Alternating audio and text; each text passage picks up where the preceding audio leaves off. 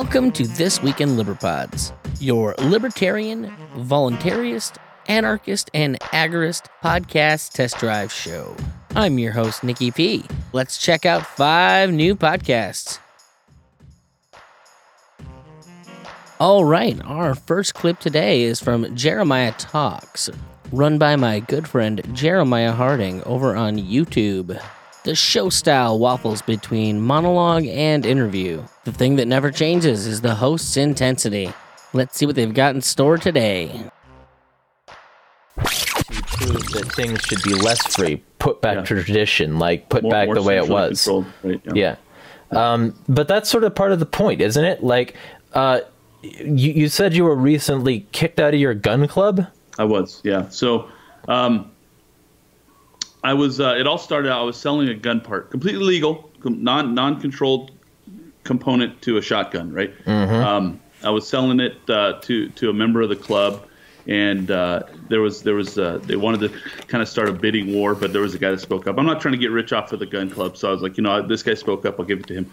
But there was a there was a uh, a meme was it a meme? Nah, it doesn't matter. It was. It, I'll, I'll get. You know, there, there was a point where it, where there was a picture of a car flipping a cop car, as in they were racing, right, and flipping a cop car. And I did the standard one-liner. Not all, not all, not all heroes wear capes, right? Like, You know, that just touched off a whole, a whole firestorm. This is on on uh, Instagram, and um, and in that process, we got into a, a, a pretty significant debate over. Um, the legitimacy of law enforcement as it as you know as it's as it's instituted in in in this state right hawaii is funny we have each county has a police department we don't have we don't have sheriffs we have a state sheriff um, and his and his deputies are um, you know, you know, empl- employees of the state, right? So most most counties will have a will have a sheriff, and then you'll have a state trooper, a state highway patrol, and then your cities will have your own police department. Well, Hawaii's a little bit different, and none of those people are elected, right? So, um, but it touched off a conversation where we where we where we discussed the legitimacy of the monopoly on violence that our police force has, and. Uh, it, I get I took that as an opportunity to educate a lot of people on the philosophy of of being uh, self-owning, a sovereign person. Um, you know the difference between a real crime and a victimless crime, and and and then we have 43 bills that are processing through legislation legislation this year, all on gun control. Right, 43 separate bills, and they could they range from uh, you know uh, assault gun bans to magazine capacity regulations, and oh, you're gonna hear the rain. The rain's coming through. I hope I hope hope that's not a problem for you guys. It probably isn't. Okay. Just keep talking. Okay, so um, but uh, it was an opportunity to have that conversation with them, and some people were really digging it, and some people really weren't, and and it did get heated, um, and I basically had to just explain to them, look, your cop buddy is still going to arrest you if you have too many rounds Yeah. in that magazine. Your cop friend is still going to come get your kid and take him away from you if if he if they think that you're a risk. You know that that that pal that you go to church with that wears a badge, he's going to come to your house and steal your guns and put you in handcuffs. Like Yeah. he's not your friend. That's not somebody that you need to be having a close relationship with. And, Yeah. and so with that, there was a big movement in the club um, to to push me out because I was a risk to the club, and and these are the guys that. Wow, that's loud. So th- It's- it's totally fine. That, uh, that uh, um, there's a separation. There's like a disconnect. I don't understand what it is with a lot of the gun people. Um, and this isn't just a regular shooting club. We don't just go to the line and shoot. This is a tactical club. So these are the people who are training to clear a house, um, you know, fire in a, you know, shoot in a in a in a semi-combat scenario where you might be getting shot at, you know, that whole thing. Yeah. For me, it's you know, it's training. It's fun. It's better than just walking up to a line and shooting at a target 25 yards away, right? Right. Like that. Like that's fun, but that's entry level. All right, so that was Jeremiah Talks over on YouTube, and he was having a conversation with Q the abolitionist, who we're going to hear from a little bit later. Our second clip today is from the Liberty Forge, run by Kyle Turnblazer. The show is typically a two man discussion show. However, we have a rare interview episode today. Let's have a listen.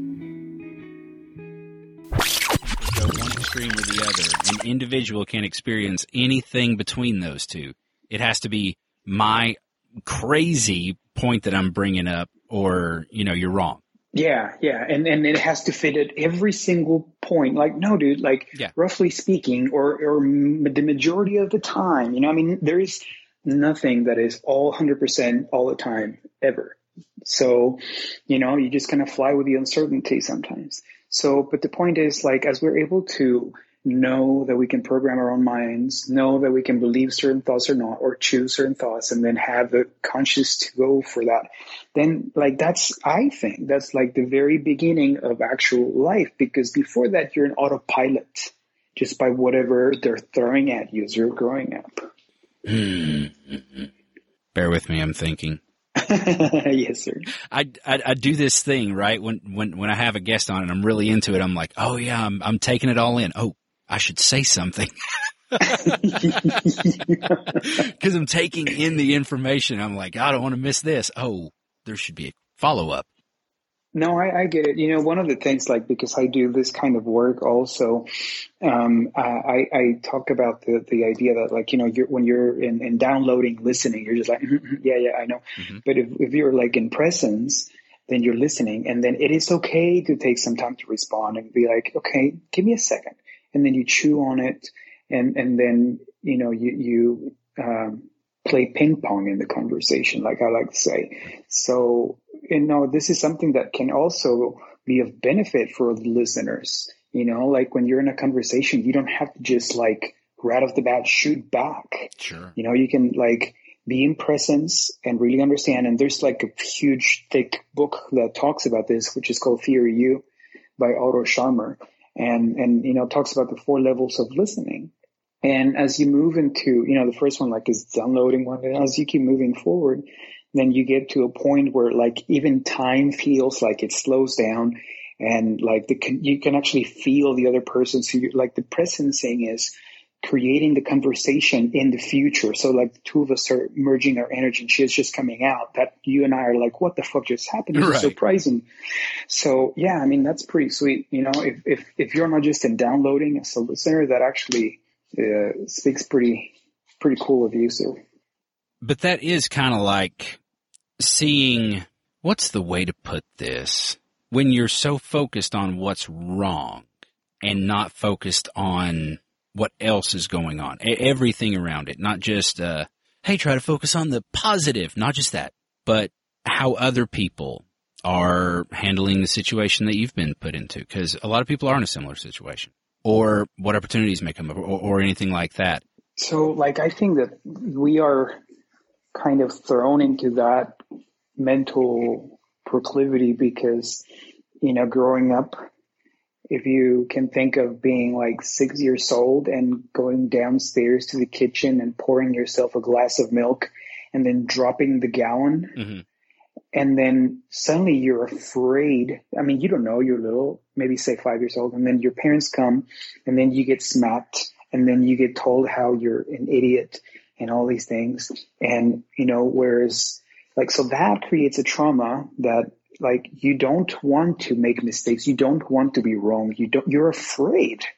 And, and if that happens, you know, throughout your life, you see, you know, how now you're even afraid to tell the truth sometimes. So where this is related to what you're saying is a lot of times people feel have the feelings of not being good enough or that they're not uh, worthy of love or that they're all these things. So they're perpetually focused on, for instance, if I can do something at night. All right, so once again, that was the Liberty Forge podcast. For our second clip, we're bringing back Q, the abolitionist, with Unshackled Liberty. The show style is typical discussion podcast. However, we have yet again one of those interview episodes we're seeing so much right now. I thought this conversation was especially interesting, so hope you enjoy. That was just, yeah, that, that's the biggest takeaway um, to this whole thing. So you start Um, feeling good, and then you go out there and you put yourself flat on your back again, basic. Yeah. Oh, Or, yeah, or but it- worse. it- or worse. Yeah. Yeah. Yeah. Yeah. Yeah. Wow. infinitely worse. It was it was probably that was probably midday. It was probably that evening um, before I, I I really felt like doing much of anything again. Okay. Um, oh, other interesting point. Uh, really lost. I was amazed. I didn't realize how much, but I lost a lot of my ability uh, uh, uh, uh, to taste and to smell Wow. things. Um, that's part of one of the neat things from recovery is every time you make yourself lunch or dinner or something, it's like the best food you've ever eaten because you finally got your sense of taste back. Um, That's odd. Uh, We haven't. I haven't heard that much about about that. That that, that you lose your sense of taste. Is that is that specific to you, or is that a common a common uh, symptom? Looks to be fairly common. Um, Okay. It also looks to be early indicator for a lot of people I've seen talk about it. So something else to keep in mind. I, I don't know when it started. I just noticed that I ate just because I knew I had to eat to stay alive. But I pretty much didn't care what I ate. I didn't have a desire for, you know, a craving for anything, uh, nothing like that. But um, yeah, and it was now. So from the when I got tested, I, I it was already whooping on me for a few days before I got tested. Um, there was that first weekend that was really bad. By the next weekend, I noticed things were like really starting to clear up, um, starting to get better. And then, so this would have been last week. By about Tuesday, Monday or Tuesday, I, I think I was like, I can call myself pretty much 100% symptom free. Um, and then waited it out the rest of the week last week before I like emerged back out into public. Um, Okay. Yeah, it's just this past weekend that I went out anywhere. Is there is there a confirmation test where they can find out whether or not you're clear of it, or or do you Well, just go, I feel better and I'm done? um, well, what it is, it's exact same test. Um, two different tests, 24 hours Do they, do they jam you in the other side of the brain or what? Well, no, actually, I didn't even bother to ask for it um, because they, they, they're not going to do it for a nobody like me um, when they've got people that are showing symptoms or people in hospitals that need to be Sure. tested. They're not going to waste Gotcha. it. Um, Okay. The neat thing is, is being in Arizona, unless you go to a medical facility that specifically uses a private lab, which means not a hospital, um, all your stuff goes to the Arizona Department of Health's lab. All right. So basically, the motor vehicles department is in charge of your testing yep. because that's about the same level of efficiency. Yeah. I got my results 11 days after the test. I was already starting to feel better. You're you're coming out of it at that point, right? You know. Oh yeah, I'm I'm I might have even been on like day 1 of symptom free or something at that point. Yeah. It was March 31st before I got it. That's unfortunate. Yeah. And and I'm glad they didn't call me on April 1st cuz I would have been like, "Oh yeah, funny April Fool's joke. Who is this?" Yeah. yeah. Uh, wow, man, that's intense. That's intense. So Yeah. it's uh, that's a that's a. So you're you're out in Arizona. So how does yes. how- are you in the? I, you know, I'm, I've never. I think I've driven through Arizona before, like just the like this like a corner of it on my way into Mexico. But uh, do you um, what part of Arizona? You don't have to tell me what part of Arizona. I'm looking more like your your your uh climate. Is it like hot or cold? Is it low or high? How, how, what you know what I'm trying to say? I'm in the far north reaches of Phoenix itself. Okay. Um, Okay. excuse me. So I, I, I am in the city of Phoenix. Got. Um, so you can mostly follow what the temperatures are in Phoenix to see what it's like here. We Okay. are a little bit higher in elevation, so we can be one, two, three degrees cooler um, sometimes, depending on things. But um, Again, that was Unshackled Liberty. For our fourth clip this week, we have Vadarkis with the Smoke Pit Storytime. This particular podcast is new to me, so I really don't know what it normally is like. But let's have a listen and hope you enjoy. I'm cleaning my firearms while I'm talking to you. And um, nice. I should have brought mine. you know, well, it, it's uh, it's it's good multitasking. Yeah, that's Um, true. And, and uh, the the the thought here, as far as you know, why why they they do this, um, you know, kind of goes back in, in in a lot of ways to you know Planned Parenthood, the history behind Planned Parenthood, the efforts behind um, um, behind the abortion, uh, you know, um, the the quote unquote, you know, Roe v. Wade uh, Mhm. process and all that kind of stuff. And and to me, and I, I don't pull punches about this. I, I think that that that that is just a subset of what it is that they do. I do believe that they have a desire to sacrifice children. Mhm. Um, and, and and sometimes it's it's a literal sacrifice, and then in other ways it's just a um, almost almost like a proverbial uh, sacrifice. Like you know, if they're defending the Roe v. Wade, then then they get credit for that somehow.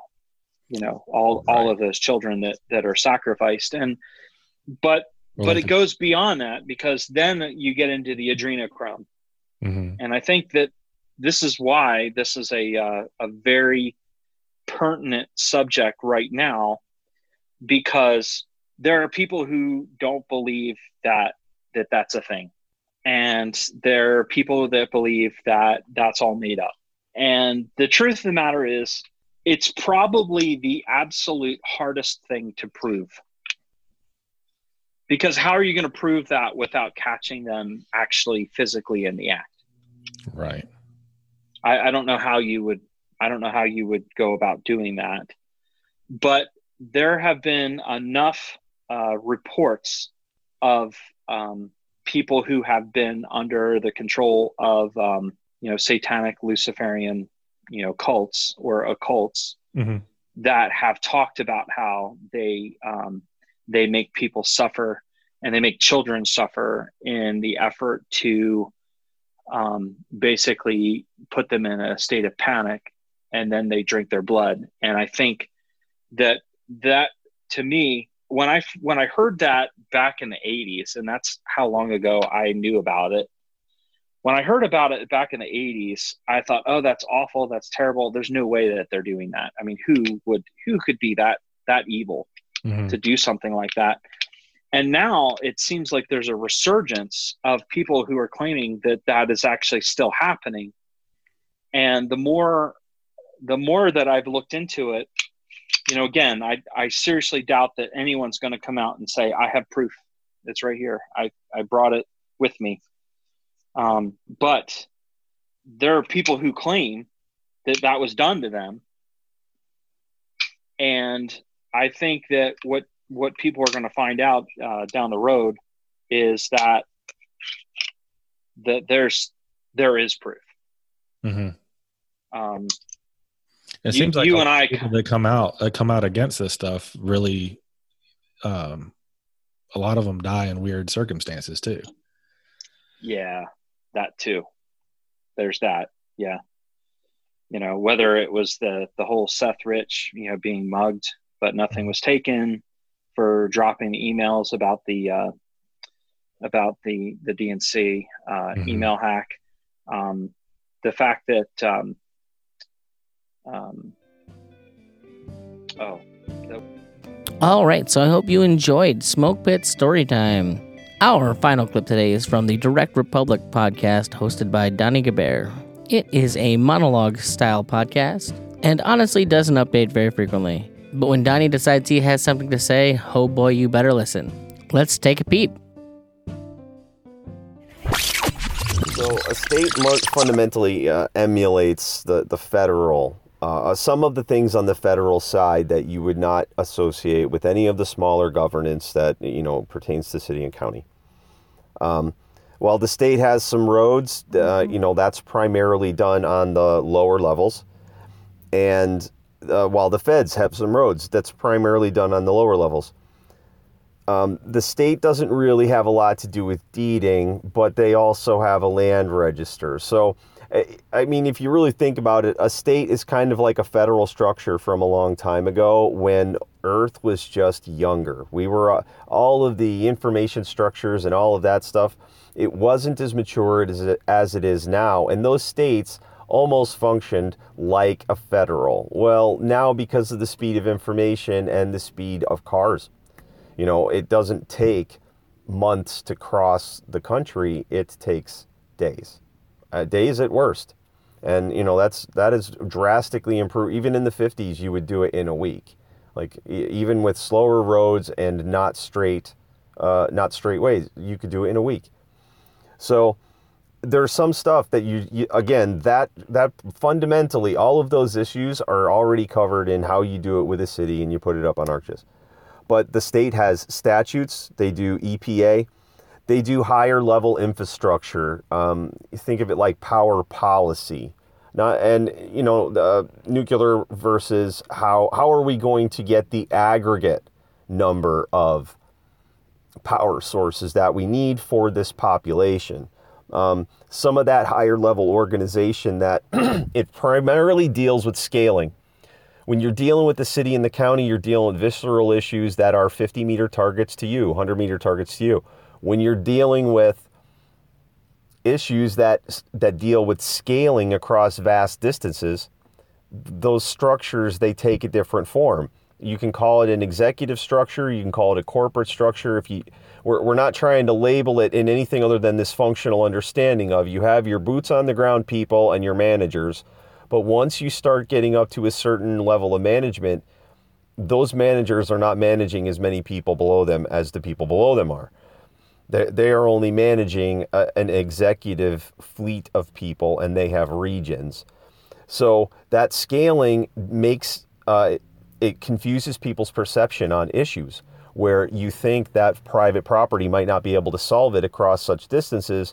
And really, the only way you're ever going to figure out how to solve it is with private property. And when I say solve, I mean solve. I don't mean apply a legislative band aid and then pretend that this works, even though all the case precedent surrounding it is, you know, dumb or harms more people than it helps, which, you know, I'm, I'm sorry, the fact, if there is any legislation that harms more people than it helps, it's supposed to be labeled dumb. So when you can look, so like higher level of regulations and industry best practices, it's kind of a federal and state thing. And to that end, I kind of I see the states as a good way to immediately decentralize the federal. So when I say, you know, decentralizing the feds is a good idea, it, again, it ha- you have to look at those structures because the feds primarily are the EPA in uh, the country they are the ones fundamentally setting the regs. If a state has an EPA, I think they all have them by now, but if they have one, they are fundamentally going to end up being subservient to federal regs because if for some reason the federal regs say you can't put a nuclear power plant here and a state tries to override that, they're fed, they're fundamentally not going to be permitted access to material one way or the other. So the, and and a lot of that you can start looking at cronyism, where who's allowed to put a nuclear power plant there. It, you... I told you you better listen. And again, that was the Direct Republic podcast. We have reached the end of the episode. So if you like what we do, feel free to hit us up at This Week in Liberpods on Facebook, at Liberpods on Twitter, or liberpods.com. If there's a show you think we missed, send it along. Also, to this point, there have been no repeats, so it is absolutely worth it to go back to episode 1 and start from the beginning. Lastly, be sure to check out our friends at Liberty Podcast Ranker. I hope the test drive was worth it, and have a good day.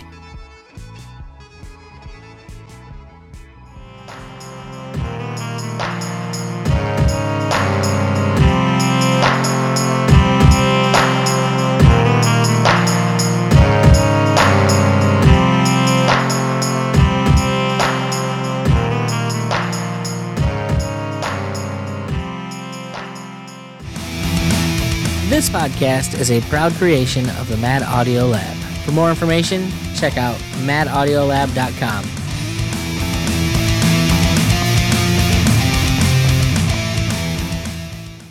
This Week in Liberpods is part of the Liberty Hippie Podcast Network. If you like what we do, be sure to check out Homesteads and Homeschools, Peace Freaks, Cannabis Heals Me, and Free Markets Green Earth. We're living proof that libertarian doesn't mean washed up Republican.